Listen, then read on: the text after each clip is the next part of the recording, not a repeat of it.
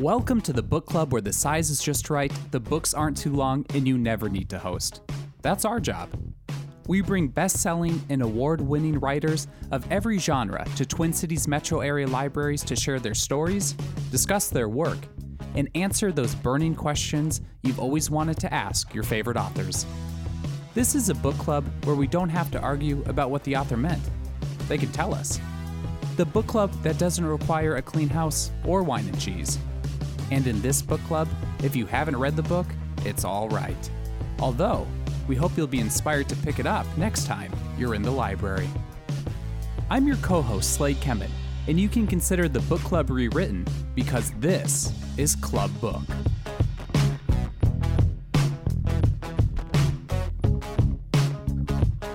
This season of Club Book looks and sounds a little different than our previous seasons.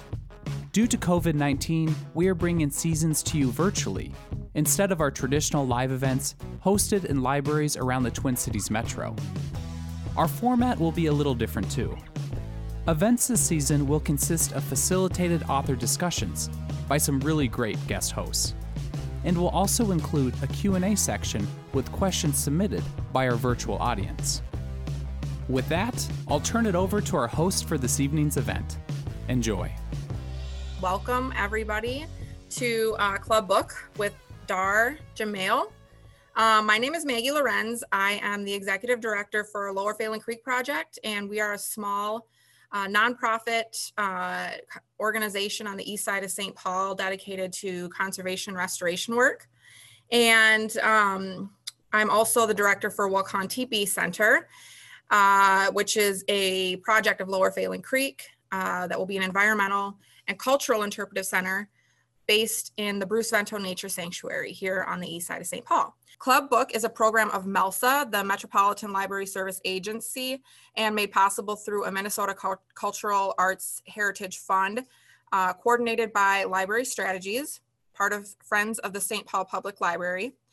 Club Book has been part of the Twin Cities literary landscape and in some form for the past decade now, but has never had a season quite like this. Um, also, thanks to our partnering bookseller, Red Balloon Bookshop, acclaimed journalist and climate change uh, activist Dahr Jamail is the author and most recently of the book uh, The End of Ice Bearing Witness and Finding Meaning in the Path of Climate Disruption.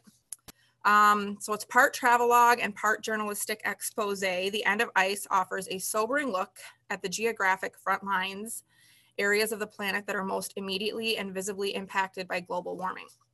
Uh, frontline reporting is Dahr's forte, and he's cut his teeth as a wartime correspondent in Iraq as one of only a handful of so called unembedded reporters to travel without military escort and report out for Western audiences after the 2003 invasion by American led forces. Um, Dahr's pivot to climate issues stemmed from his personal passion for mountaineering, which affords a stronger connection with nature, something that Jamail says so many people living in urban areas have lost or left behind, which I can't agree with more as an environmental um, organization based in the urban area. Um, we do a lot of work trying to reconnect people with our natural places. So, um, very, very true.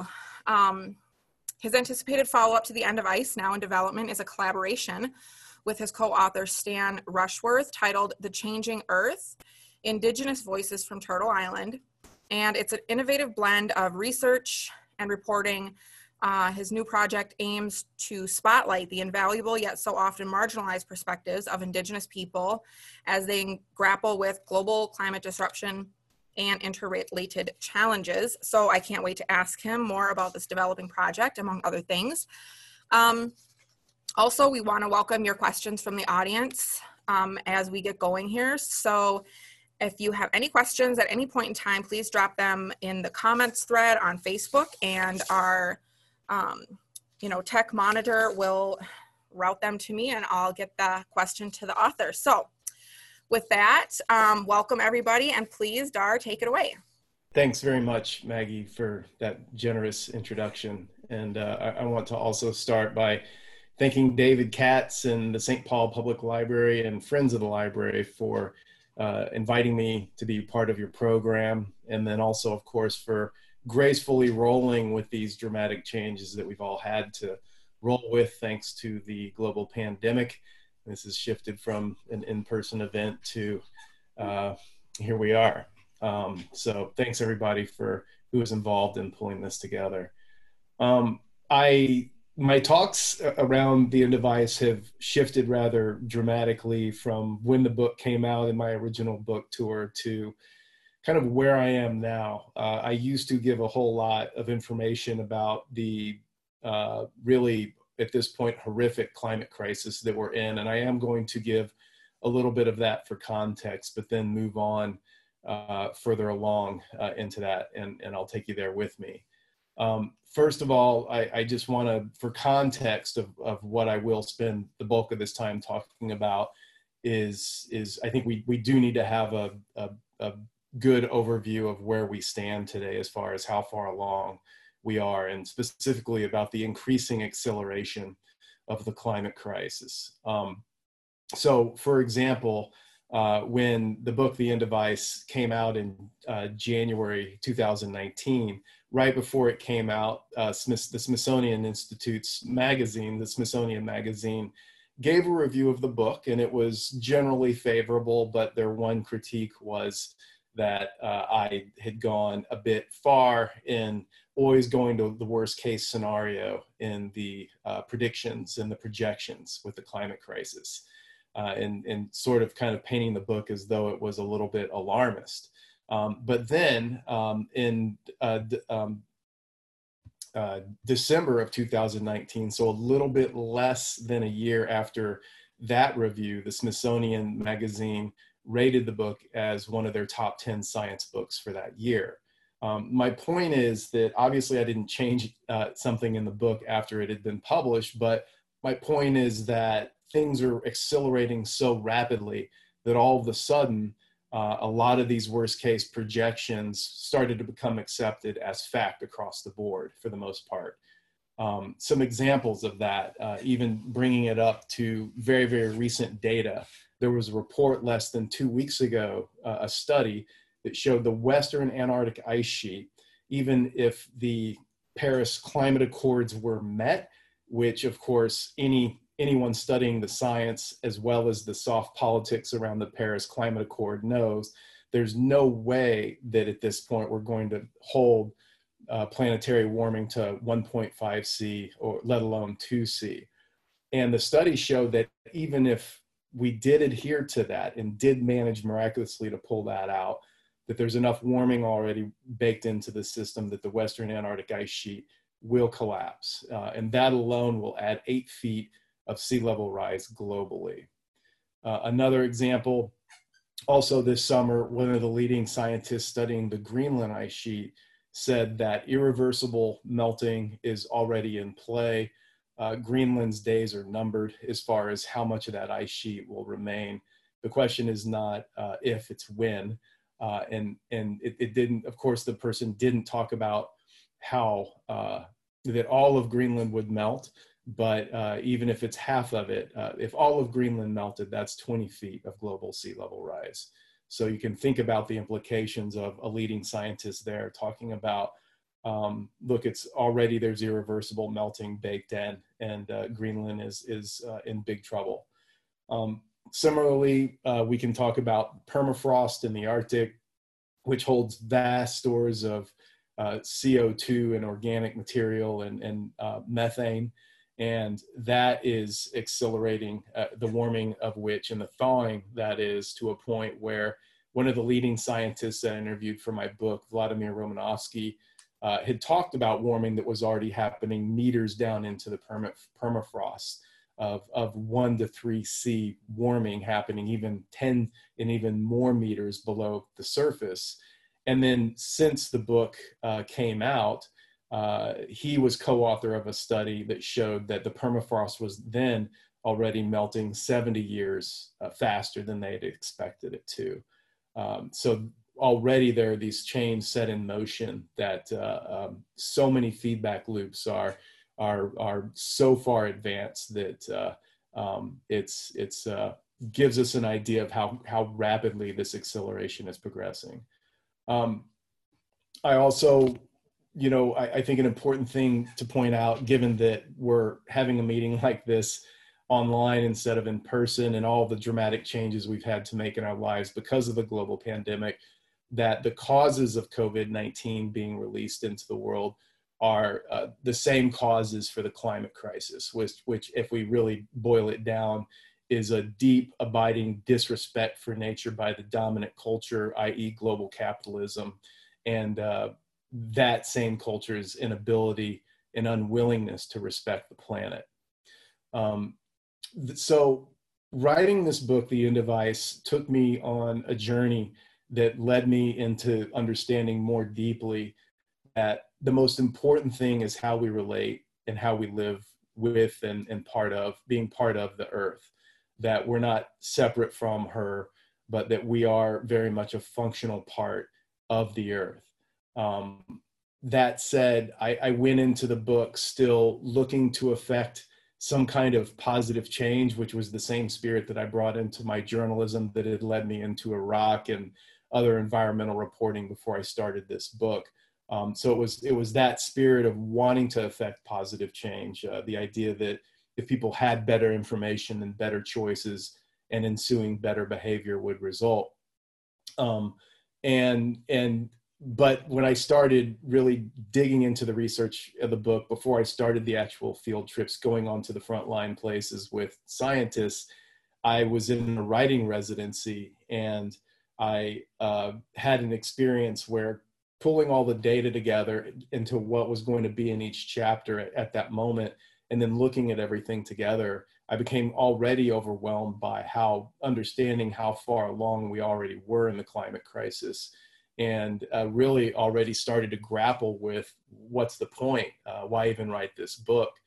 And at the time uh, a friend of mine who's a zen meditation teacher would come by for coffee and I'm out in this residency for three months by myself, being overwhelmed by this data.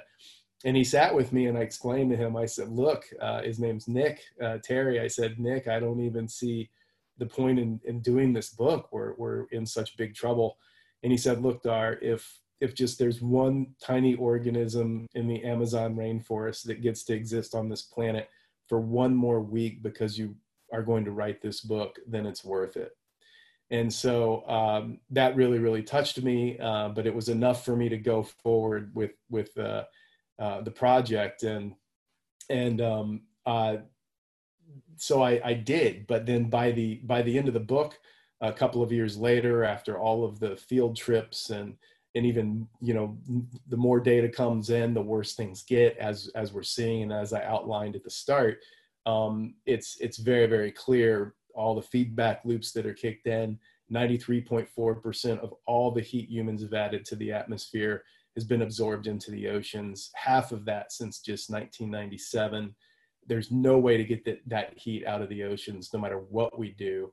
Um, just story after story like that of, of uh, how far along we are, and that any kind of human effort, uh, tech fixes, things like this, um, political changes, uh, while while that might cause a mild amount of mitigation, the reality is there's so much already locked into the system. Um, I, I, came across one one uh, situation up in Utqiagvik, Alaska, which is the northernmost village uh, in in uh, North America, and it's it's on the permafrost and it's right on the shore of the Arctic Ocean, and the village already the permafrost is thawing, so so light poles are starting to tilt over. They're having to kind of re-brace up buildings that are slumping as as everything thaws out from underneath them. But then the Arctic Ocean, because the sea ice had had retreated so much that uh, winds now were causing bigger and bigger waves to to blow on shore and more rapidly erode the thawing permafrost. And so the the shoreline was basically moving in to engulf the village. And as that was progressing, what they were doing to buy themselves time was when I was there uh, doing my reportage for the book, the there was a big front loader that was out there working every day, um, maintaining a big 20 foot high earthen berm between the village right on the shore of the Arctic Ocean to try to slow it down and and prepare it for the next time a storm hit. And you know, it was really you know, building an earthen berm to tr- try to stop the onslaught of an ocean from rising seas coupled with bigger storms coupled with thawing permafrost uh, was this uh, really uh, a, a, rather feeble uh, attempt by humans to kind of slow down what was already happening to the planet. And I feel like that was a really great analogy of, of if we expand that out to include the macro of Earth, um, there's no stopping uh, what's already well underway. So I've had to come to terms with all of that and find basically new reasons for getting out of the bed in the morning and, and more succinctly, um, really have had to live into the, the subtitle of the book, which is Finding Meaning in the Path of Climate Disruption. Um, in that sense, the book itself has lived me into a new way of being, of, of being forced to find a deeper acceptance out of necessity for uh, what is happening on Earth right now. And so, if if there isn't a fix to all of this, then then what is there left to do? And so I just want to share a, a, few things that I've learned since the book came out that I use on a near daily basis now to uh, uh, basically just how how to be and, and what to do given the gravity of all of these crises, not just the climate crisis, but the political crisis, the economic crisis, the global pandemic, the deep systemic crises that are raging across the United States right now. Um, there's so many crises and so all of us are feeling absolutely overwhelmed, uh, not just by the climate crisis, but speaking more specifically to the climate crisis, um, what I found is that a daily connection to the earth for me is uh, a bi-directional connection not just what let me go try to find some peace with the earth but to go out there and really listen and be with the earth uh, on a daily basis is is mandatory for me. If I skip that even for a day, uh, depression and a lot of other negative emotions uh, will quick, quickly arise, and that's been a very important thing for me. And uh, I I was I learned of a story that I want to read from the back of my book. It's about a page that really speaks to this, and and I didn't after a lot of years as a uh, as a mountaineer as well as working as a guide, a mountain guide up in Alaska and doing uh, rescues on Denali up there. Uh, when I heard this story, I really understood. Oh, this is this is why I've always climbed and why it's always been so important for me to spend time out in nature.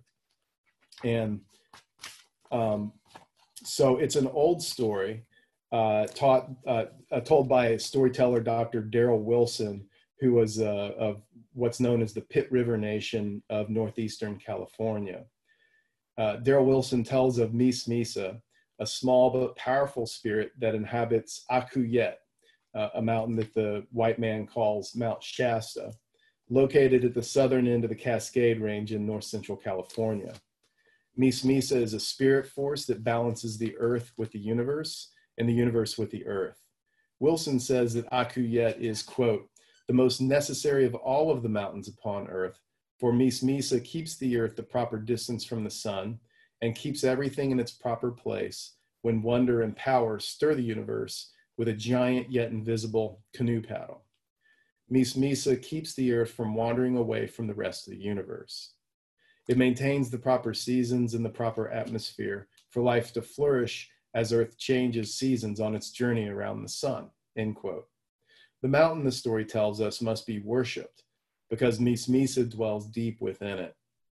To climb the mountain with a pure heart and with real resolve, and to communicate with, quote, all of the light and all of the darkness of the universe is to place your spirit in a direct line from the songs of Mis Misa to the heart of the universe. While in this posture, the spirit of man slash woman is in perfect balance and harmony, end quote. As for long as Mises' in, in, instructions are followed with sincerity, society will be sustained. Its inhabitants will survive for the long term. Quote, the most important of all the lessons, it is said, is to be so quiet in your being that you constantly hear the soft singing of Mis Misa, end quote. However, the story also warns that by not listening to Mis Misa, the song will fade. Mis Misa will depart, quote, and the earth and all the societies upon earth will be out of balance, and the life therein vulnerable to extinction. And it's clear to me after hearing that story uh, that the dominant culture has long since stopped listening to Mis Misa, and that one thing I can do, and I think everybody can do now to serve, is to go back and start listening in the ways that we can. And each person, this is going to be a very personal thing, a personal way that we do this. For me, it entails uh, lots of time in the mountains or uh, out in the, the, land around nearby where I live uh, and, and things like this. But I think each one of us, it, it, would serve us to find and get back to, if we're not already doing that, a way to, to listen more closely. Um, and a, an experience I had two days ago, I was up in Olympic National Park nearby where I live, and I was up in the mountains, and I, I came across this old remnant glacier, and there there used to be uh, a full glacier there, but because of the climate crisis, it's it's down to just a remnant glacier, kind of a tired small bit of ice underneath, buried largely by a lot of, of rock and debris and dirt. But uh, it's still there, and it was there was blue ice. It was a, a warm day, uh, lots of melting streams running off of it, and um, I really felt that that this is it's important. I think for me and for all of us to really understand what's happening on the earth and, and empathize with that. And I felt that this glacier, which is truly a, a living part of the planet, was going away. And I, I, really felt a deep sadness about that when I was up there standing with it. And I took my water bottle and I filled it up with some of that cool water and was able to drink some of it. And then walked a little further, and there was a big boulder, and there was a, a bit of a gap in front of the boulder where um, as the, the water that was rushing underneath uh, was pushing air. And as I walked up to that boulder, I could feel this, this very cool breeze uh, amongst a very warm day kind of come over me. And it felt really like the breath of the, of the glacier. And um, to really have all those emotions of the gratitude of being there and experiencing this, as well as the sadness, knowing that um, odds are very high that I will outlive what's left of that glacier and that children being born today will never be able to go see it and really experience all of that. Uh, that has value, as as uh, as uh, interesting as that might sound to some folks. Um, but I think that's part of the listening for me.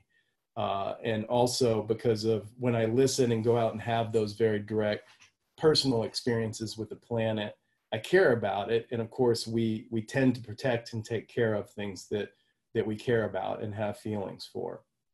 Um, I also, another thing that was brought to my attention towards the end of working on this book um, by my friend Stan Rushworth is he pointed out to me the difference between uh, kind of the settler colonialist mentality of what are my rights versus a more indigenous perspective of that we're born onto this planet with two primary obligations. One is to serve the planet and two is to serve future generations of all species and when i've i've had enough time now since this book was was published to really practice that and really kind of let go of my expectations and what i think should be happening regarding climate policy or what people should or shouldn't be doing in all of this and really practice getting up and and and in asking how can I best be of service to the planet, and of course that includes human beings as well, not just not just other species, and and doing that day after day, week after week, and especially in the recent months, um, I've I've been given opportunities to do that. When I get up and I I ask what else can I do, then this next project that we'll talk about a little bit, Maggie and I during the Q and A that that came into fruition and that's that's now a, a, another thing that i can do to help serve. Other things have looked like friends from oregon recently coming up and helping uh, share meals with them and talk with them and spend time with them while they're up here recovering because one of them their their homes just literally burnt all the way to the ground in one of those those fires down in talent oregon or other a younger couple coming up kind of from Los Angeles looking at where are they going to land you know knowing that they didn't really want to stay down there uh, for for many obvious reasons. Um, and so things like this just different ways uh, to be of service and and con- consistently asking to be of shown to be shown what to do and then of course um, how to do that.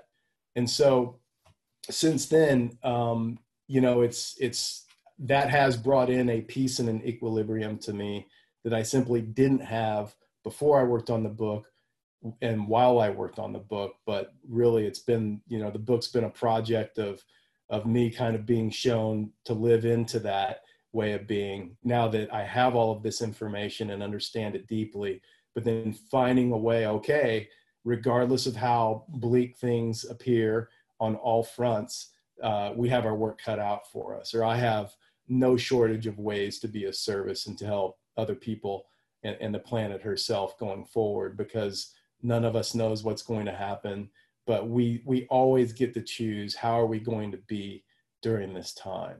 And i feel like that is a very important thing to keep in mind uh, when we when we talk about how are we going to comport ourselves during this time uh, when so many crises are converging all at once um, so with that, uh, I, I will just wrap up by repeating, uh, you know, to conclude this, uh, if you're really uh, struggling what to do, you know, there's so much fear and panic in the air today.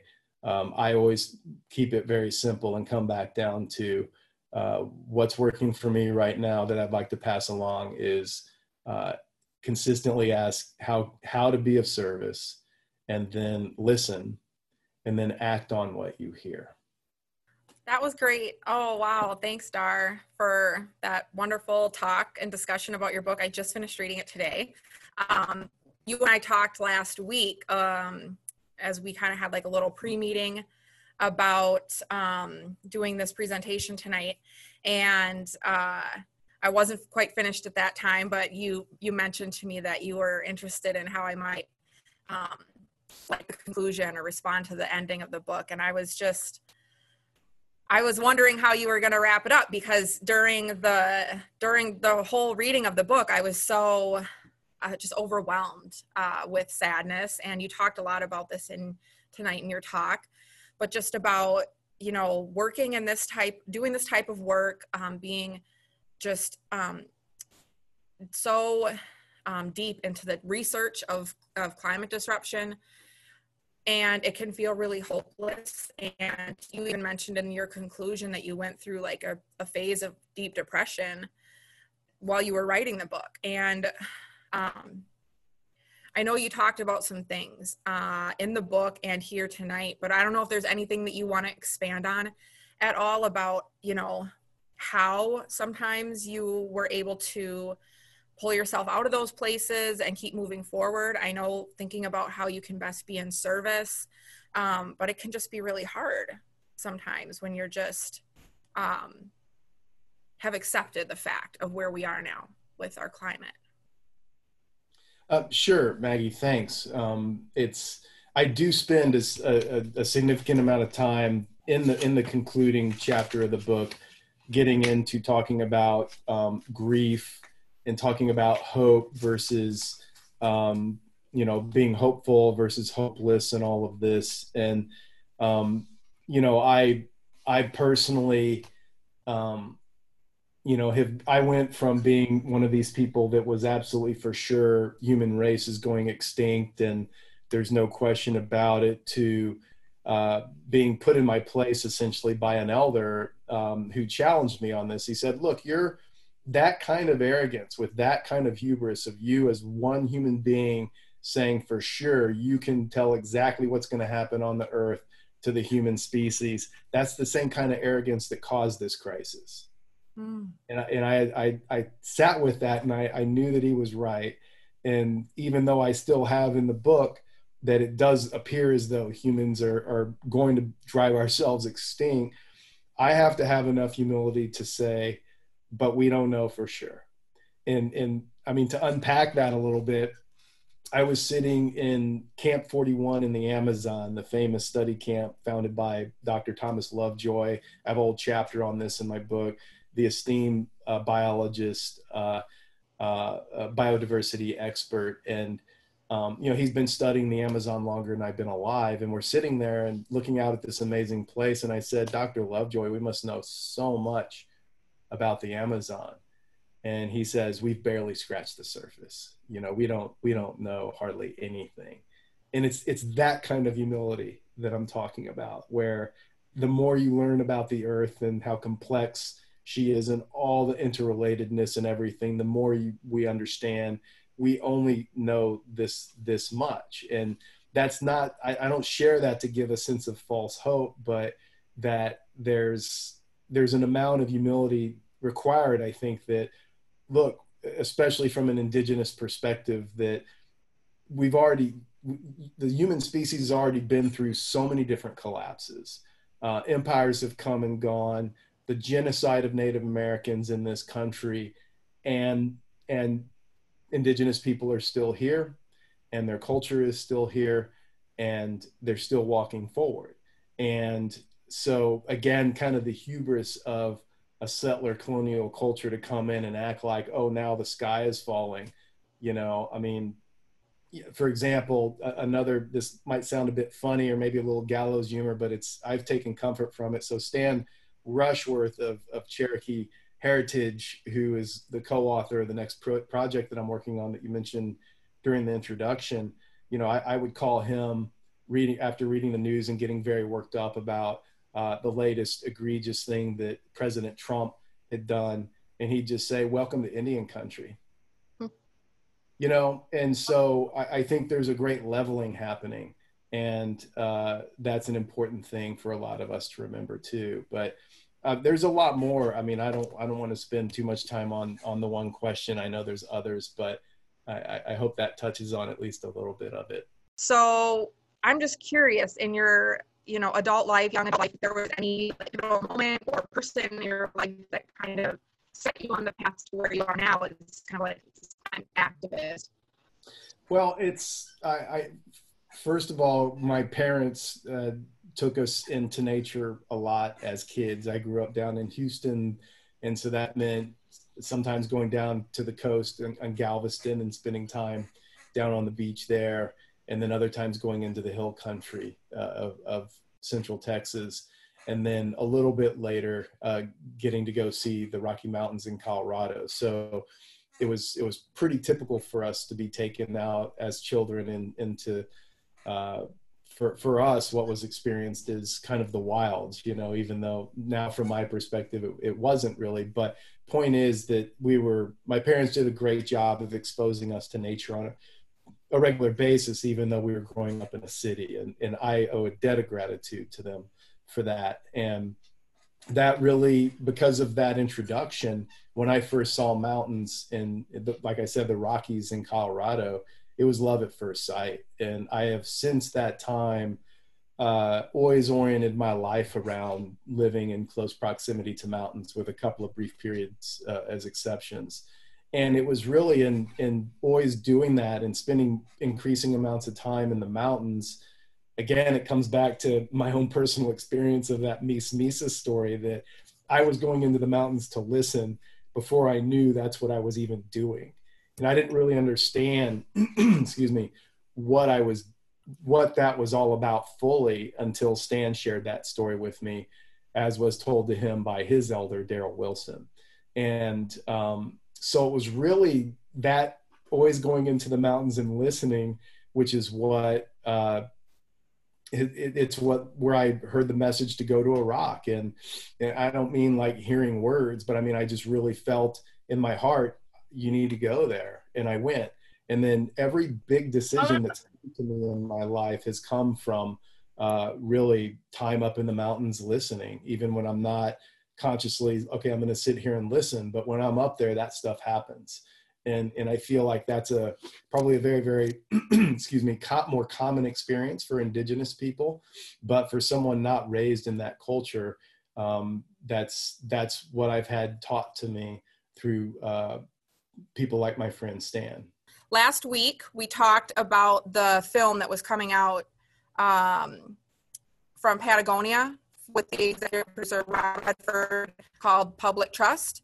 And um, I'm not sure if you had a chance to watch it, but I, I had a chance to watch that over the weekend. But there was this scene in the film that was about a battle between um, Utah politicians and Native American nations. Um, and there was a quote from a politician who said, I, I would drill in a cemetery if there was oil there.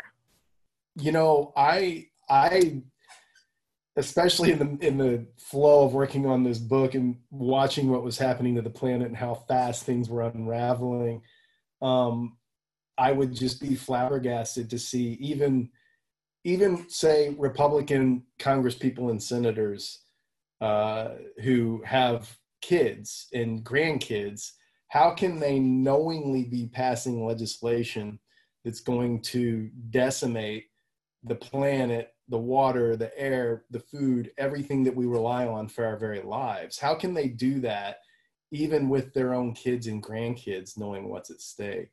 And I I I understand greed, I understand sociopathy and all of this, but that didn't quite go far enough until uh, I read Jack Forbes's book Columbus and Other Cannibals.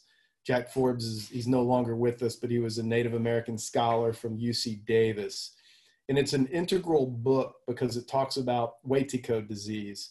Uh, was uh, is a word for cannibalism, and it's a it's a psychological condition that Forbes describes in the book where if you have Wetiko disease, then you think it's okay to take another person's resources or life for your own benefit, and and then so when I apply that to the dominant culture, i.e global capitalism in this case, these people are uh, sick. They have Wetiko disease because they think it's okay to just take and take and take of everything and, and that's somehow going to be okay. And at this stage of the game, with global pandemic, crashing global economy, uh, a country lurching into outright authoritarian fascism, uh, somehow that it's okay. They, these people think it's that that's okay and the only thing that's explained to me uh, in a way that makes sense that kind of insanity is is Wetiko disease and uh, again it's a it's an indigenous perspective but i think it's the it's the only one that's really right on that answers that question wow that's really fascinating um, a reader is asking Has your research led you to any conclusions about how affluence and other privileges impact how one is directly impacted by climate change? Absolutely, there's no question that affluent countries are responsible for the bulk of uh, CO2 emissions and methane emissions uh, across the planet. In fact, um, The Guardian, I, I cite one uh, uh article that they published uh, in my book where they talk about how uh, there's 100 companies that are responsible for 75%, I believe it's 75% of all CO2 emissions on the planet. 100 companies. Uh, those companies are not in, de- most of them are not in developing countries. And then, of course, um, the carbon footprint, for example, of someone living in America, the United States, that is, uh, is, is it dwarfs those living in developing countries where those consequently are the people usually taking it on the chin the hardest from climate impacts and extreme weather events yet had the least to do with causing the problem in the first place so there's a dramatic dramatic difference in um, how affluent countries are really in the in the bulk of it causing the crisis and uh, in some instances feeling it less. Although now, I mean, I can talk to you here. Uh, yeah, I'm in uh, Washington State. We're once again engulfed in wildfire smoke, and then of course there's wildfires across this state and Oregon and California. So increasingly, people in affluent countries like the United States are feeling the effects more directly. Uh, like say someone living on the delta of Bangladesh or someone living on the edge of the Arctic Ocean up in Utqiagvik, Alaska.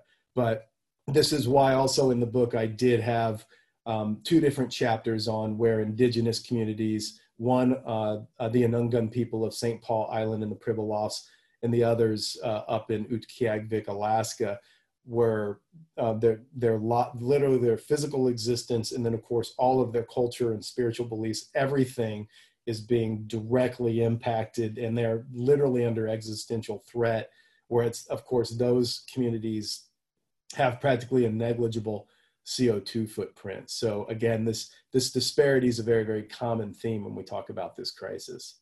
So yeah, the next question, uh, reading it from the chat from you, Maggie, uh, tell us about the publication journey behind the end of ice. Did you, as a journalist, always imagine this as a full-length book, or did the project morph into this final form over time? Did you have trouble getting a publisher to run with it? Um, yeah, so it's a it, it's an interesting story of the book. I actually was under contract with the new press to do another book uh, about Iraq. I'd already written two books and then co-authored a third about uh, the the war, the invasion and occupation of Iraq. Um, had a contract set up, but then um, uh, uh, again, it was an example of it, something inside just knew this book was brewing. Um, I'd lived ten years up in Alaska and and had always watched the really dramatic changes uh, in the climate up there, watching glaciers recede, things changing on even an annual basis up there. So the seed was always back in, uh, planted to to do a book like this. Um, and as it got closer to really starting work on this Iraq book, I knew, no, that's um, this is actually the book I really want to do. And so, um, thankfully, the new press was gracious enough and just okay, we'll swap that book out with this one, and um, um, so so that's how it ended up coming into being. But I I did essentially want to do it as a book like my Iraq book, my first one, where I wanted to uh, go to the front lines where some of these dramatic changes are happening and go with leading scientists and really try to bring the reader a very visceral, personal, emotional uh, perspective on it uh, especially because a lot of these places, and especially now with the virus, um, most people will never be able to go. Do you want to talk a little bit more about your next project? How far along you are? When do you think the uh, next book will be released? Well, um, sure. So the next project, as as Maggie spoke about in the, in the introduction, it's a book uh, co-authored with Stan Rushworth, whom uh, both she and myself mentioned earlier, uh, who's uh, a book called The Changing Earth Indigenous Voices from Turtle Island. And so, what we're doing is we're already about halfway through the interviews, and we've chosen different people from all walks of life older, younger, reservation, non reservation, um, just indigenous people from um, all across the country of all different perspectives, uh, academic, non academic, uh, on, on the converging crisis. How did we get here? And and where do we go from here?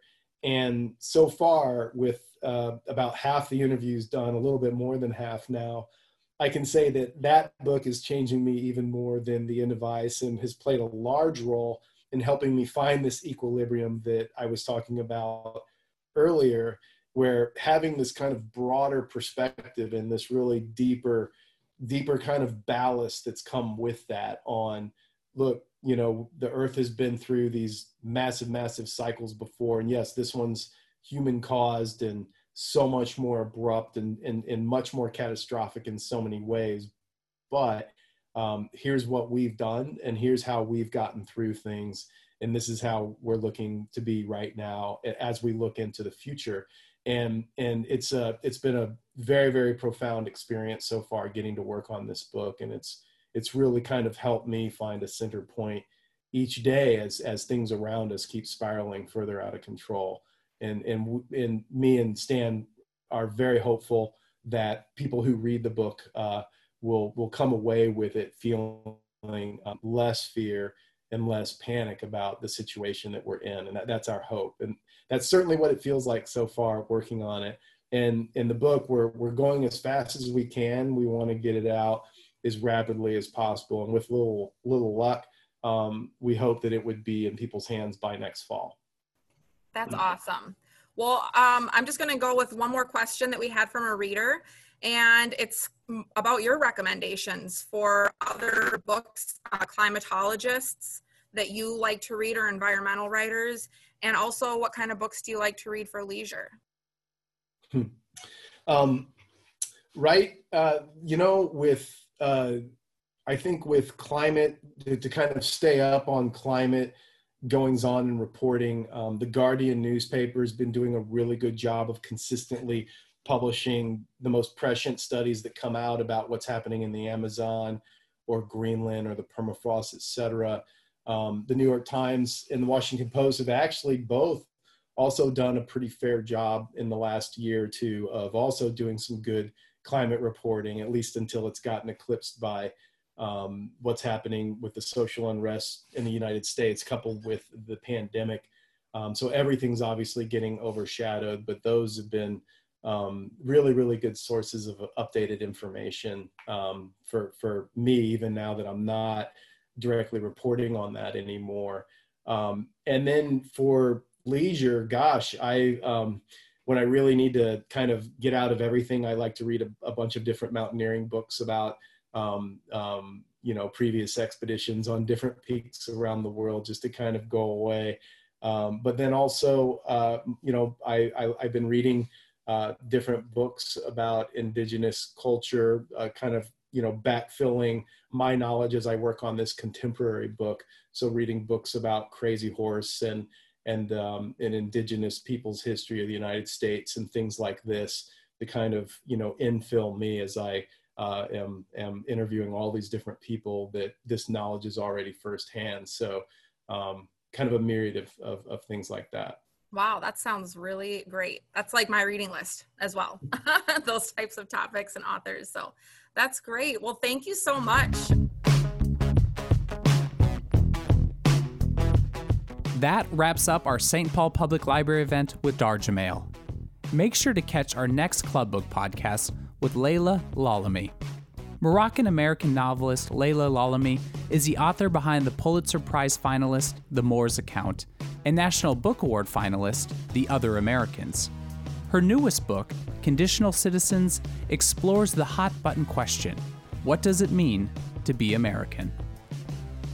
Visit us online at clubbook.org for details on past and present seasons, sign up for our e newsletter, check out our calendar, and so much more. Stay up to date with all of our events at our Club Book Facebook page.